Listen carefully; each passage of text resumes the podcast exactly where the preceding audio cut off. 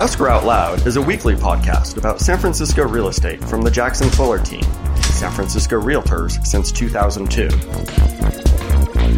Show notes with links are at jacksonfuller.com.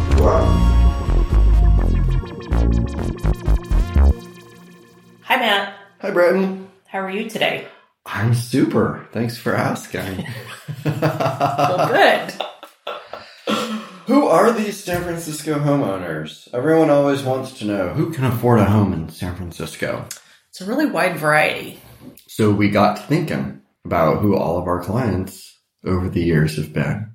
We have had such a wide range of occupations among our clients. We have had several electricians. We have. They were all married. they weren't swinging it on their own.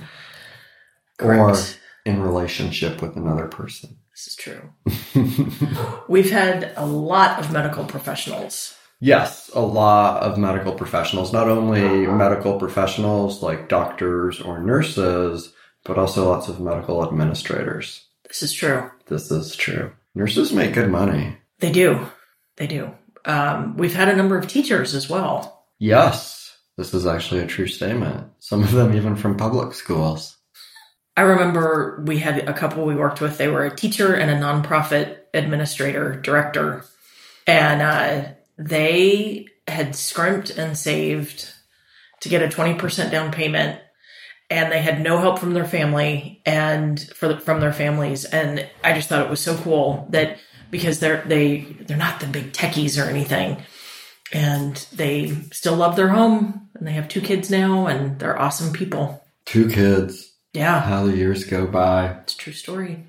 Uh, we have lots of people that are in careers that start with an A accountants, attorneys, What else starts with an A? airline pilots. Have we had an airline pilot client? I don't think so. No, but one's going to get in touch with us now, having heard this podcast and wanting to be our first airline pilot client. There you go. I'm sure of it. Any other A's out there? Have we had any actors? If we could, we're not the kind of agents that would ever talk, talk about it. It's true. It's true. Uh, We've got a lot of business owners, a lot of like entrepreneurial types. a lot of inventors and entrepreneurs, lots of those, which isn't too surprising. It's San Francisco. It's a very inventive, entrepreneurial city, Yeah. There's um and not just in tech, by the way. right. Yeah. So Yeah, no. we can admit it. We work with lots of. I I used to work in tech. I worked in Man, that's gonna get me some bad reviews right there. I There's worked, nothing wrong with the T word, folks. I worked at a dot com. That's almost worse, right? Right. Well, it's interesting because, you know, there was the first real estate, well, it wasn't first at this point, but there was kind of the late 90s boom that was also very much tech fueled, right? It was the dot com bubble. Um, but like tech wasn't as trashed in this town as it was this go round, or is this go round, it seems. Oh, people people were pretty hot under the collar about the dot com. Yeah, but I mean, it seems like not, it seems more so this go round. Yeah, I would agree. So I don't remember any picketing. Yeah, and buses getting shot at on the freeway. Right. Yeah. All right. Uh, so lots of entrepreneurs, inventors. Uh, we've had some politicians. We have. We've had some politicians. Uh, also, right up the P category, public relations, and uh, how about the profit not director?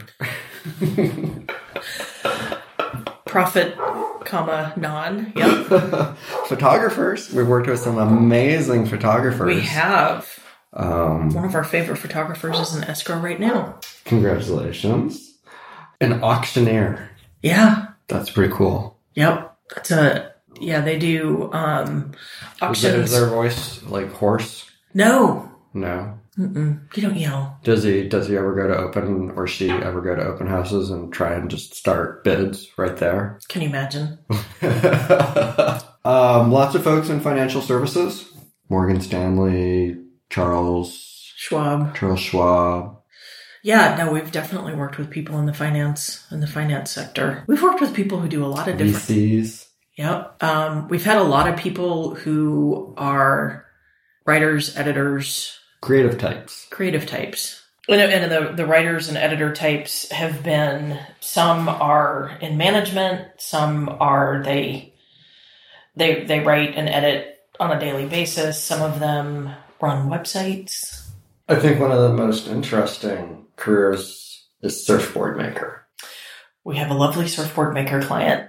So there's no rhyme or reason to this list. Like if I'm, you know, listening to this podcast, like how am I going to find a job that affords me a house in San Francisco? We've offered absolutely no actionable advice here, right? I mean, it's everything from like make surfboards to become an attorney. Right. or marry well. or marry well. Under M. marry well.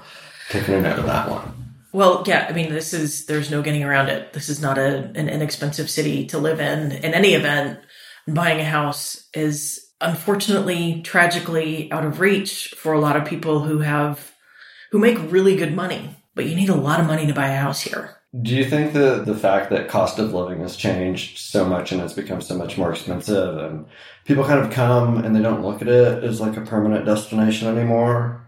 Um, do you think that impacts how people look at real estate? I think it might. I mean, I think there's probably people who think, well, I can't afford a house that I can live in for the rest of my life. Like when when we were growing up, Last week. I think a lot of families would mom and dad would buy a house when the kids were little. They would put down roots in their favorite school district.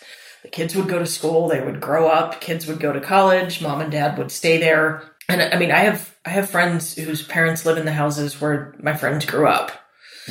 And my what, family what Republican mailer are you writing in from? Like, what family is like that anymore? No, I'm saying that was back in the day.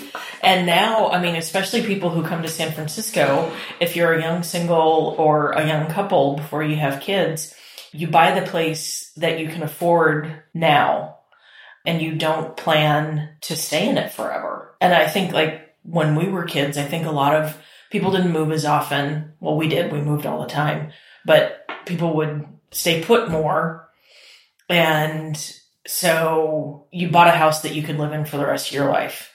But now it's like, oh, I can afford a one bedroom condo. I'm going to buy a one bedroom condo. And then when, if I get partnered up and have kids, that's when we'll move. When did things other than 30 year mortgages fixed come along? Was it the 70s? The 80s? I don't know. I mean, as soon as I started in real estate 18 years ago, they were, I mean, the first house I bought was with a, a seven year. So, I mean, they've been around for a long time. I just, it's also another interesting one. I mean, because before the only loan you could get was the 30 year, you Right. know, and you just bought it with, with that assumption. yeah, Yeah. Not that everyone did. I mean, plenty of people still sold their houses long, long, long before 30. right. But so I guess the, the, the moral of the story is do what you love. I think there's something to be said for doing what you love. And in terms of housing, if you can afford what fits your life now, maybe you do that for now. Is that the don't wait for perfect? What is the saying? Don't let the perfect be the enemy of the. Don't let perfect be the enemy of good enough. Right. Yeah. Yeah, I mean, I think that there, um, maybe in other markets, a nice solid middle class income, you can be aspirational in your housing and think, oh, well, we have, you know, we just got married and we know we want two kids, so we're going to get a four bedroom house, so we have, we'll always have room for a guest room. Maybe here you do the smaller place that you can afford now instead of trying to save up for the bigger place because the bigger place is, it might stay out of reach. Until Plus, then you would just stay home by yourself and be lonely. But, you know, the neighborhood is the amenity. Get out, enjoy San Francisco. Right. That's, that's why we live here. We love this town. It's true. We, the, the neighborhood is the amenity. It's, you know, and it's not just the neighborhood, the city. And the point of living in San Francisco is to live here. Exactly. And, yeah. Well, the rest of the country is Hot. Hot. it's it was 57 degrees here yesterday. Which was 49 degrees cooler than it was a year before. Exactly. Oh my god, that day that it was 106 degrees, I thought I was going to die. Yeah. I was real crabby. Carl the Fog let us down that day. Oh, it was horrible. He was so gone. I'm going to get the vapors just thinking about that day. I Uh, everyone listening from Phoenix is like, what's their problem? We just call that June. Yeah. or May at this point, probably. Oh my Probably. goodness. Do what you love. do what you love. All right. Do you love what you do? Of course, I love what I do. Do I you? know. I do. Been doing it a long time. Yeah. It's the longest I've ever had any. I was going to say job, but it's a career and I love it. Right? Yep. All right. Peace out.